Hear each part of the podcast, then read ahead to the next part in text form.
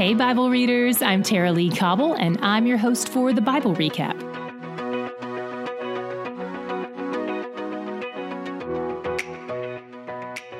If you're doing our New Testament plan, today we finished our third and fourth books. And if you're doing the whole Bible, we finished our 42nd and 43rd books. Congratulations!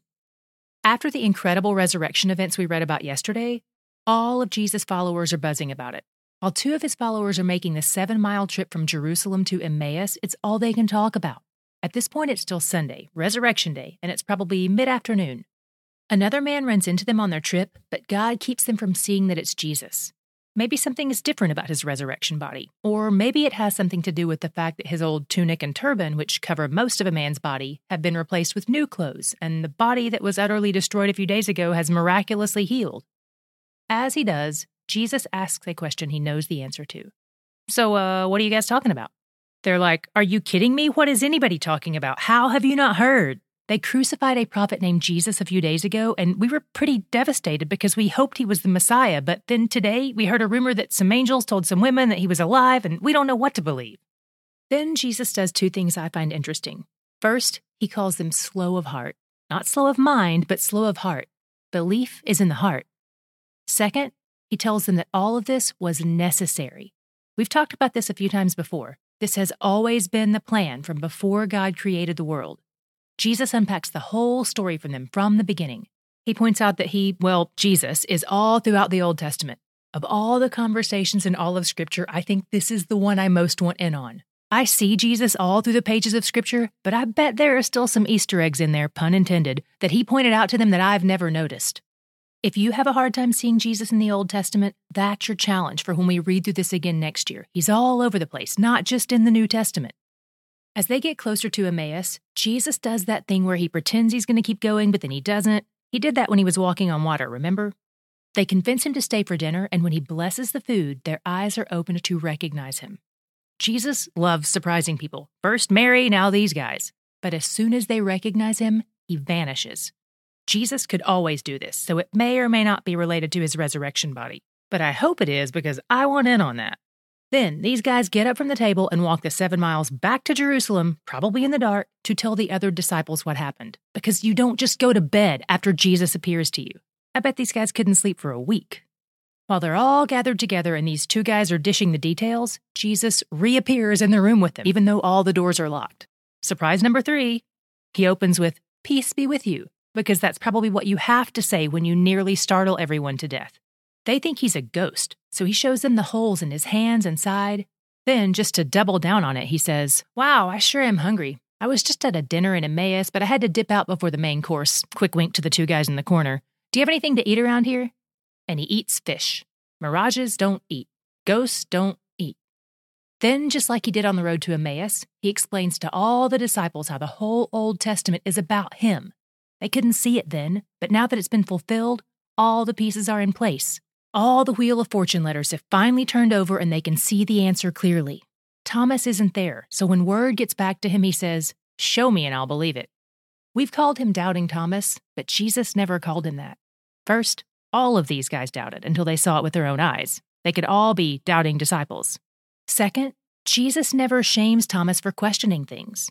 On the contrary, eight days later, he walks through another wall to meet Thomas in his doubts and questions and says, Hey, I heard you need a little more evidence. Here you go.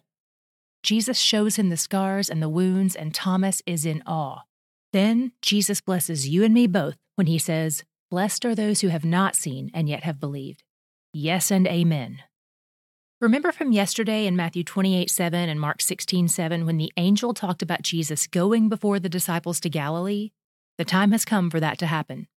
God may have given these instructions as a way of keeping them safe from the Jewish authorities in Jerusalem who were surely trying to get to the bottom of things. They're the reason the disciples have their doors locked when they're meeting together. So at some point, seven of them make the trip back to Galilee like the angel instructed. One night they go fishing, and maybe they're just rusty since it's been a while, but they fish all night and don't have a single catch. Just as the sun is starting to rise while it's still dark outside, someone calls to them from the shore Children, do you have any fish? Despite all they've been through, they're still just kids, probably 16 or 17 by this time. They call back to let this guy on the shore know that, nope, they're coming up empty. But Jesus isn't done with his surprises yet.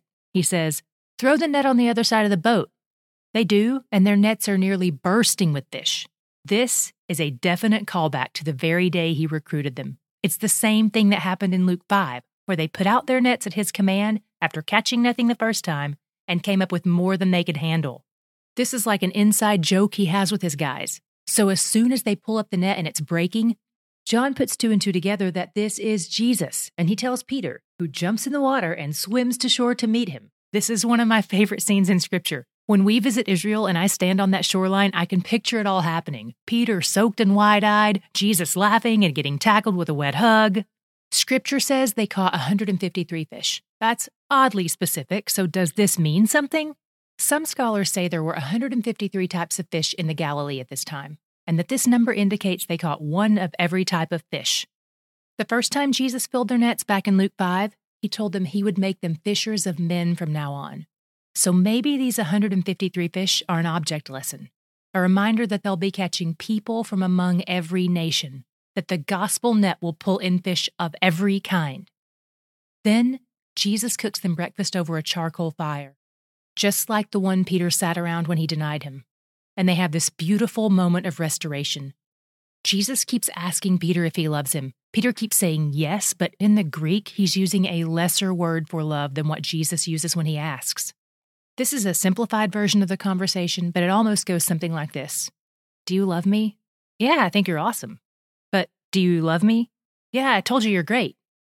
So finally, Jesus dials it back and meets Peter where he is. He says, Do you like me? And Peter says, Yes, I like you.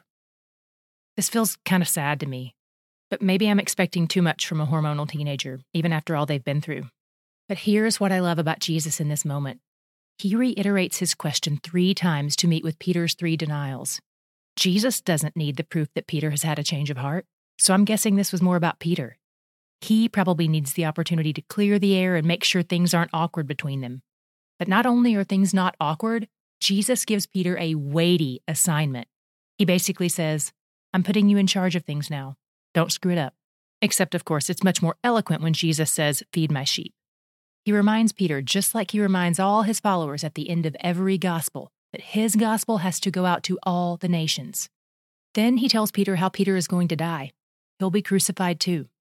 It's not exactly what you want to hear. When Peter gets this tough news, he starts comparing his assignment to John's, and Jesus reminds Peter to stay in his lane. His lane is sheep feeding and Christ following. A few weeks later, 40 days after his resurrection, Jesus walks out to the village of Bethany, where Mary, Martha, and Lazarus lived, just outside of Jerusalem on the Mount of Olives, and ascends to heaven. My God shot was on the road to Emmaus.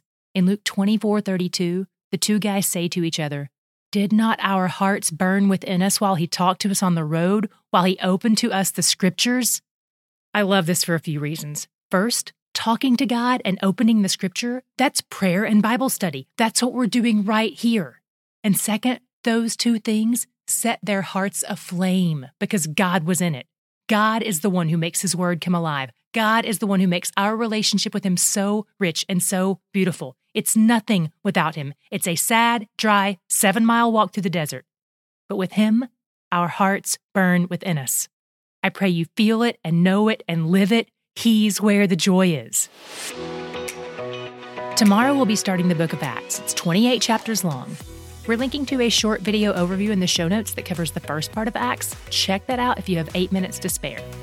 You guys are the very best at spreading the word about TBR. Thanks to you, so many people who never would have read through the Bible have joined us and are loving it. So, here's a pro tip for all of you who love to share the joy. When you're inviting your friends to join us, have them start at the start, as opposed to jumping in where we currently are. That's the whole point of doing this chronologically, so we can follow the whole storyline. The plot is important. So whether they plan on reading through the entire Bible or the New Testament, encourage them to start at the beginning of that section. We've lined up all the details for them on the start page of our website. So the best way to make sure they get off to a good start is to send them to thebiblerecap.com forward slash start. The end.